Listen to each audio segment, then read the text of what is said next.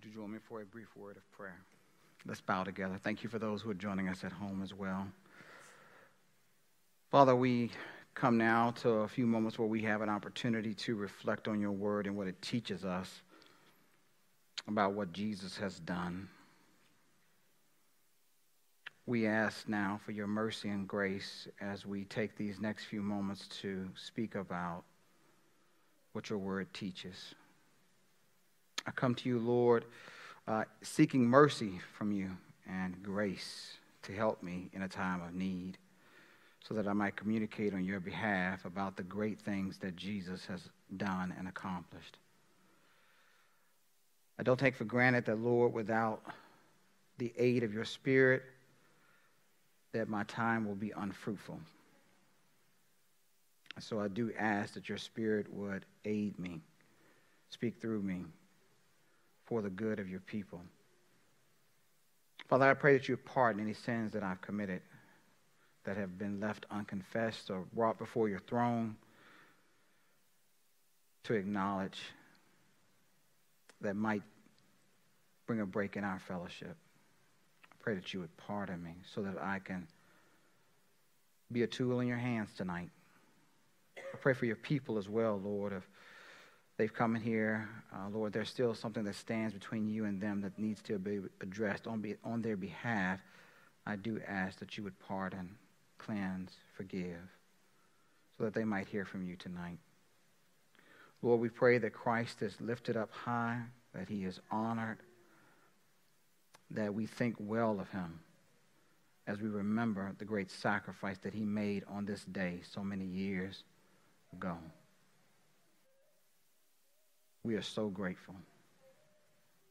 Be with us now. It is in his name that we pray.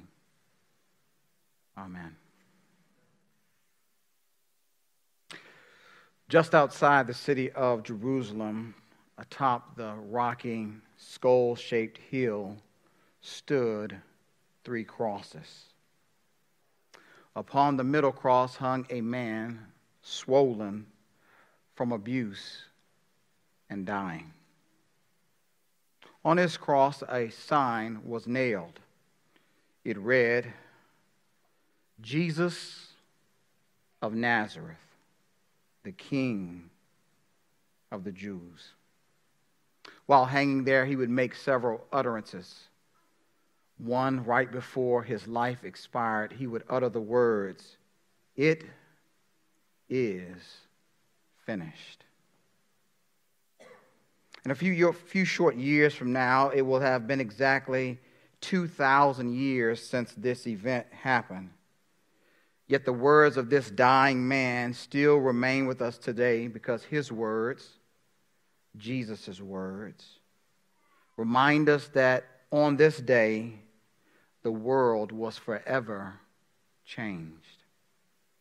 Now, if you're joining us for the very first time, this past weekend we started a new sermon series entitled as you see on the slide, simply Jesus. We have taken the time for this series to focus on three key statements that happened during this last period of Jesus' life and in some of the days that follow, as we focus on only three statements. Tonight, we will continue the series and address the second statement. We will look at the final words according to John's gospel that Jesus uttered right before he died. Tonight, I simply want to do two things. One is to look at what he said and then what he might have meant by what he said in uttering these words. So let's begin by looking at what he said. If you have your Bibles, let's turn to John chapter 19, and we'll be looking at verse 30. John chapter 19, we're looking at verse 30.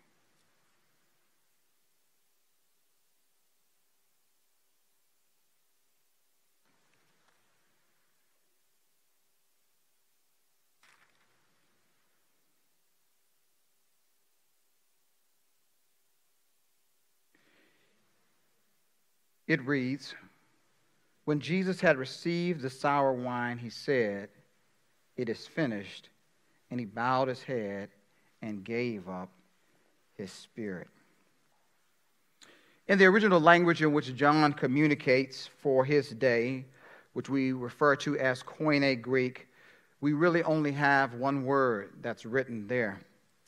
This, of course, is John's translation as an eyewitness who was there at the crucifixion of Jesus because most likely Jesus didn't speak in Greek. He probably most likely spoke in Aramaic. And this is John moving over into the Greek language the sentiment of what Jesus had spoke that he heard. What might John, by translating what Jesus said, mean? Old Testament scholar Dr. David Allen Hubbard opens up the meaning of this word when he says, It proclaims a purpose carried out, a task completed, a mission accomplished. What John wants us to know as readers is that from Jesus' vantage point, whatever he was doing in the world was fully accomplished on the cross. Now, there are two significant observations about this word that I would like to share with you tonight. First has to be the tense that John chose to communicate this word in. Here by tense, think about it this way you're out to lunch, you're having a conversation with a friend, and they might ask you about your life, and you might tell them about events that you've done in the past. You would speak in the past tense. Perhaps you would tell them about events that is happening right now in your life, and so you would speak in the present tense. Or perhaps you would speak about events that are yet to happen that you're planning on doing. You would speak about those in the future tense. The tense that John chooses to use here is referred to in its language as the perfect tense. Dr. Hubbard explains the significance of this tense when he writes, It is finished stands by itself with no stated subject and means that the total task set by the Father with all its ramifications has been so thoroughly accomplished by Jesus' absolute faithfulness that nothing is left undone. But it means more than even that. It not only looks back to what Jesus has achieved, it also looks forward as the perfect tense in Greek can do to what will yet be achieved. When Jesus utters this word, at least as it is translated by John, it looks not just to what Jesus has already done, but to what that indications of what that will mean for the ripples of the future. It, it, what Jesus does on the cross not only impacts the past, it impacts the future as well. Or as scholar and statesman John R.W. Stott phrased it, it has been and forever will remain finished. Jesus did not only finish the work, but it never needs repeating or improvement. That brings us to the section, second observation I want to share about this word that John chose. Dr. Hubbard has already raised the second observation or made us aware of it, and it has to do with the fact that the verb that, the, that he uses here does not have a subject. Kind of reminds me of Spanish from my little knowledge of Spanish, from my observation of listening to my wife talk on the phone over the years to her mother for some different things. In this case, we then ask, in light of that fact, what might be the subject of this verb? One writer answered the question like this The word from the cross in John 19:30 is explained by verse 28. Everything that God commissioned Jesus to do had been completed. The saving work whose earthly completion, according to John, is at the cross. So, if verse 28 is key to understanding what is the subject of verse 30, then let's look at verse 28. Look in your Bibles with me. There you find these words that John records just prior to the verse we are considering for this evening. After this, Jesus, knowing that all was now finished, he said, To fulfill the scripture, I thirst.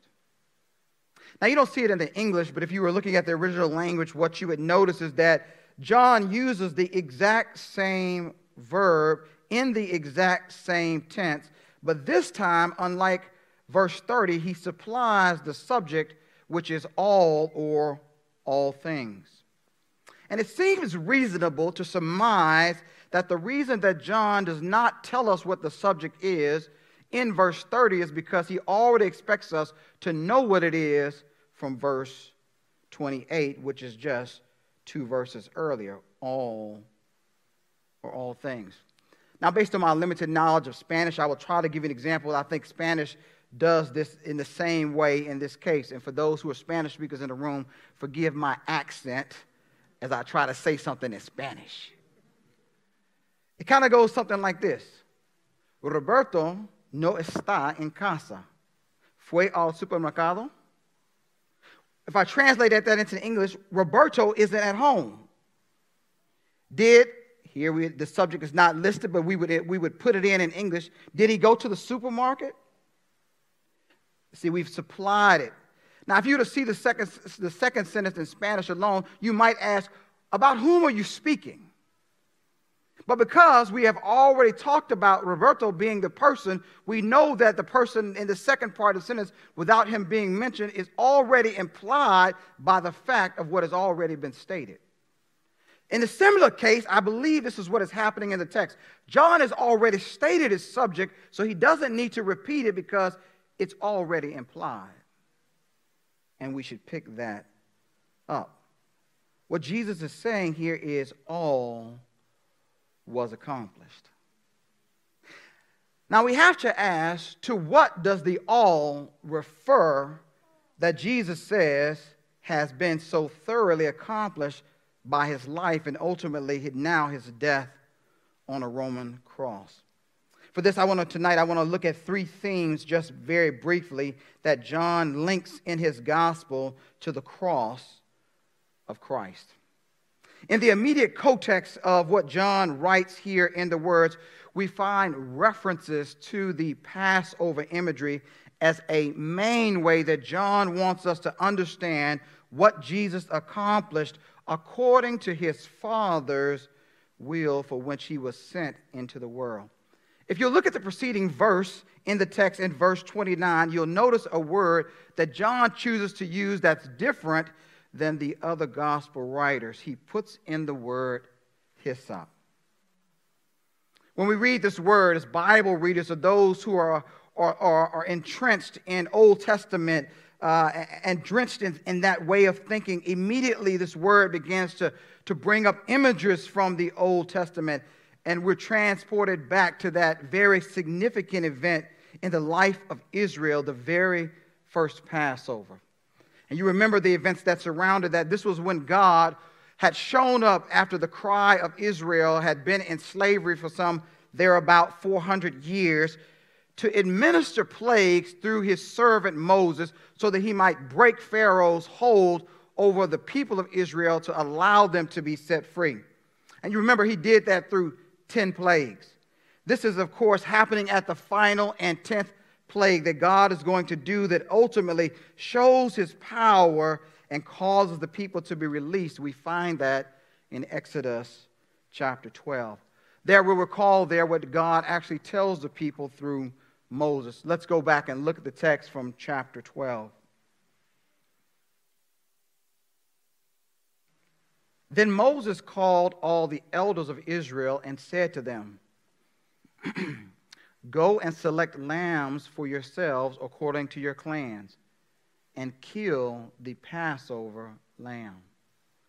Take a bunch of hyssop and dip it in the blood that is in the basin. Touch the lintel and the two doorposts with the blood that is in the basin.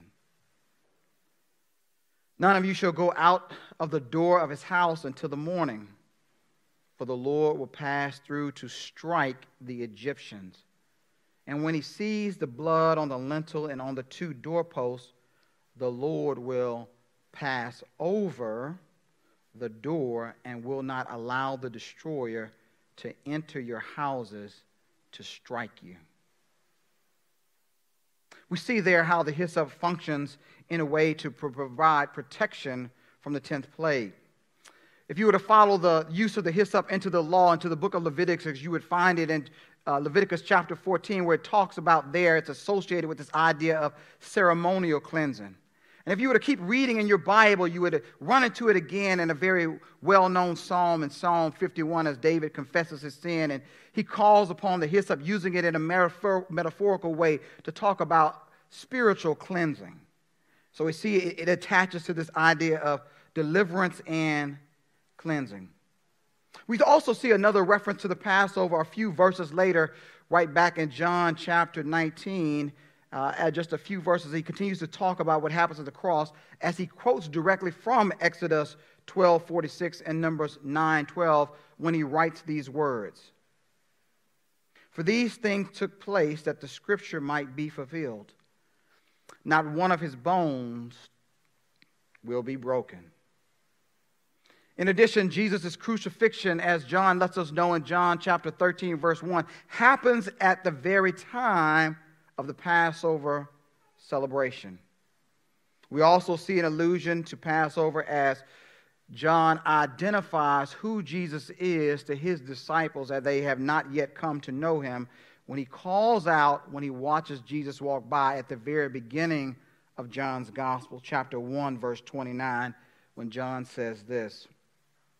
The next day he saw Jesus coming toward him and said, Behold, the Lamb of God who takes away the sin of the world. John draws our minds back to the Passover story so that we might understand what it is that Jesus has accomplished on the cross for the people of God out of love for his Father and love for his people. Paul acknowledges this when he explicitly states in 1 Corinthians chapter 5 verse 7 that Jesus is our Passover lamb who has been sacrificed. See, what John wants us to understand is that, jo- that Jesus has accomplished the salvation of God's people by rescuing us as God had done in the past from death. He did this voluntarily, willingly, by dying in our place, just like that lamb died in the place of the Israelites so that they didn't have to die like the Egyptians had done. And just as that red blood from the lamb ran down into the basin, so now it is the red blood of Jesus that pours out and is shed for us to rescue us. And in doing that, in allowing his life to stand in the place of our lives, Jesus bore the wrath of God just as the Lamb bore the sentence of wrath from God before the tenth plague hit the nation of Egypt. But there's some other things in the text that remind us that Jesus bears the wrath of God or bore the wrath of God on the cross as John reminds us of some other things. We look back at John chapter 18, verse 11, and Jesus makes a statement as he is on the way to the cross, uh, as he's preparing to go there, as events are starting to unfold, that puts this in our mind as a frame for understanding what happened on the cross. Jesus said to Peter, Put your sword into its sheath. Shall I not drink the cup that the Father has given me? Now, this is an illusion that he uses, a, a, a, metaphor as he draws upon this cup imagery. Jesus is recalling Old Testament imagery from what we have known about God's wrath being pictured as a cup of wine in his hand. We see it in places like Jeremiah 25, verse 15, Isaiah 51, verse 17, and Psalm 75, verse 8, among some other scriptures. But the image of God is that God in his hand has a cup, and in that cup is the wine of his wrath that he makes the nations drink and pours out. And in a similar way, we see here in the text that Jesus views the crucifixion as a cup that the Father has passed to him that is filled with wrath that he must drink.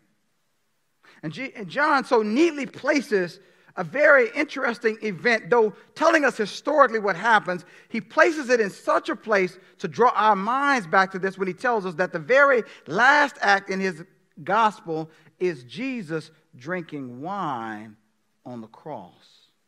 It draws our minds back to the fact of what's happening physically is a picture of what's happening spiritually. Jesus is drinking down God's wrath so that we don't have to drink it.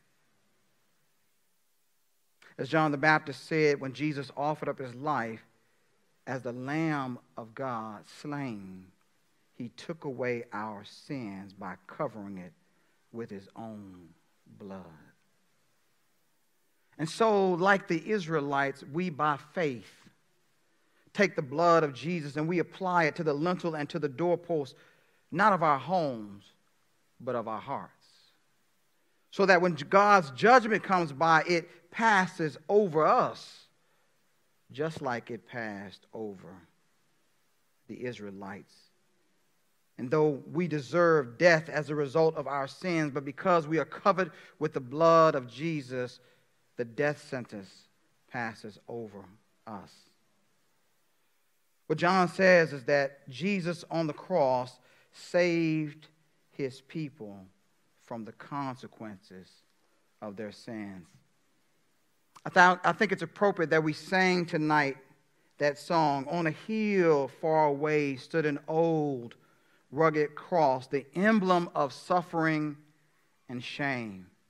And I love that old cross where the dearest and best for a world of lost sinners was slain.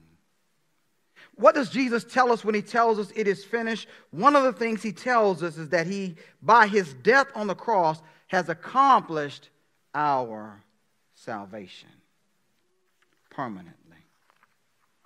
But there's something else, another theme that John raises in his gospel that relates to the cross. Not only does, did Jesus secure our salvation, did he accomplish that at the cross, but there's a theme that John points out that Jesus accomplished the foundation for the formation of a new community or a new family for God.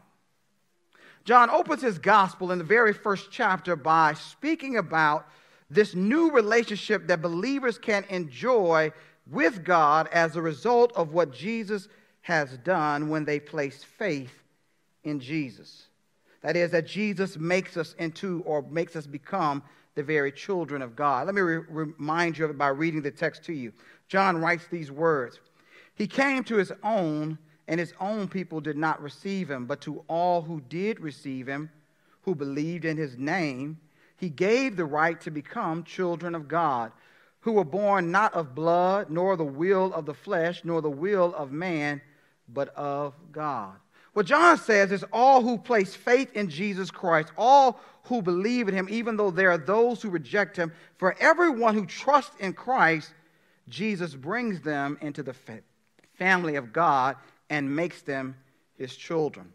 As we continue to read the Gospel of John, we watch this uh, concept unfold as Jesus connects his death on the cross to the formation of this new family of God.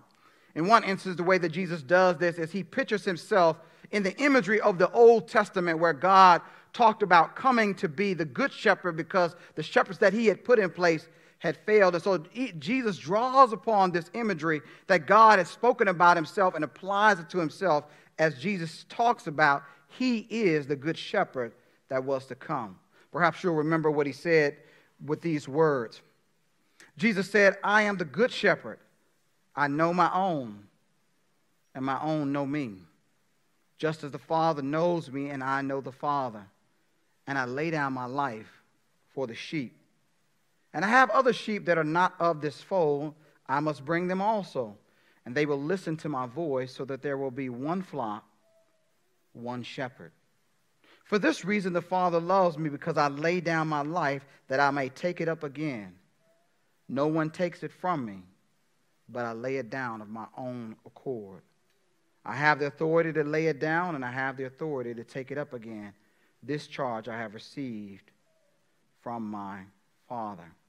One of the things that Jesus communicates here is that one of the purposes of his death is that it is the means by which God creates this new community.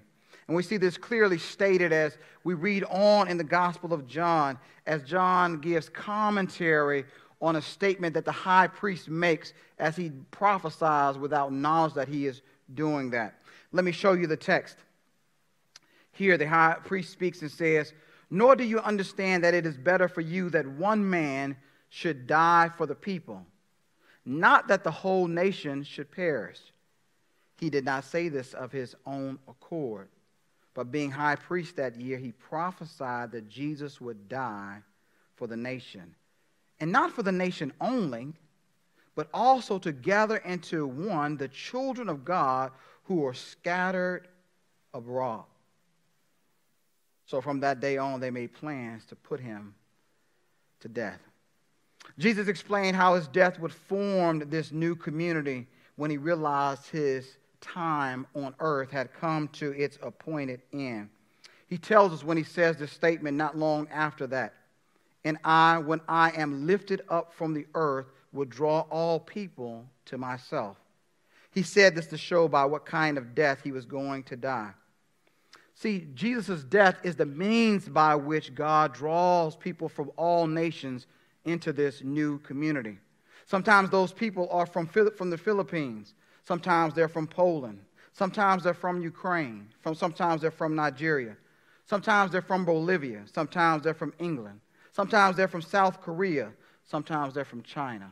Sometimes they're from Canada. Sometimes they're from Puerto Rico. Sometimes they're from India. Sometimes they're from Pakistan. Sometimes they're from Ethiopia. Sometimes they're from Ecuador. Or sometimes they're from the United States of America. No matter whatever our ethnic origin might be, by Jesus giving up his life for sinners, what the scriptures tell us is that as a result of having faith in Jesus, despite our ethnic backgrounds or whatever they are, Jesus brings us into one new family that belongs to God and thereby makes us spiritual siblings of one another. And that's why we ought to love one another. At the crucifixion of Christ, we see two other things that point us to this exact accomplishment, that remind us of what Jesus, Jesus had done. On the cross, as Jesus hung there, as I mentioned earlier, there was a sign written over his head in the three main languages of the day Aramaic, Latin, and Greek. And the message announced Jesus' identity to the world Jesus, the King of the Jews. And it reminds us of what Jesus said before he was in this position that by him being lifted up in that moment, he would draw all people to himself. As the message about him is clearly proclaimed through the image and the wording that is used over him. In addition, we see another example right in the text. John neatly places this story in the text to point to a theme that he's already been drawing out. Although it's pointing to a historical example, it draws upon a theme that, that, that he's playing out about what Jesus is doing at his cross.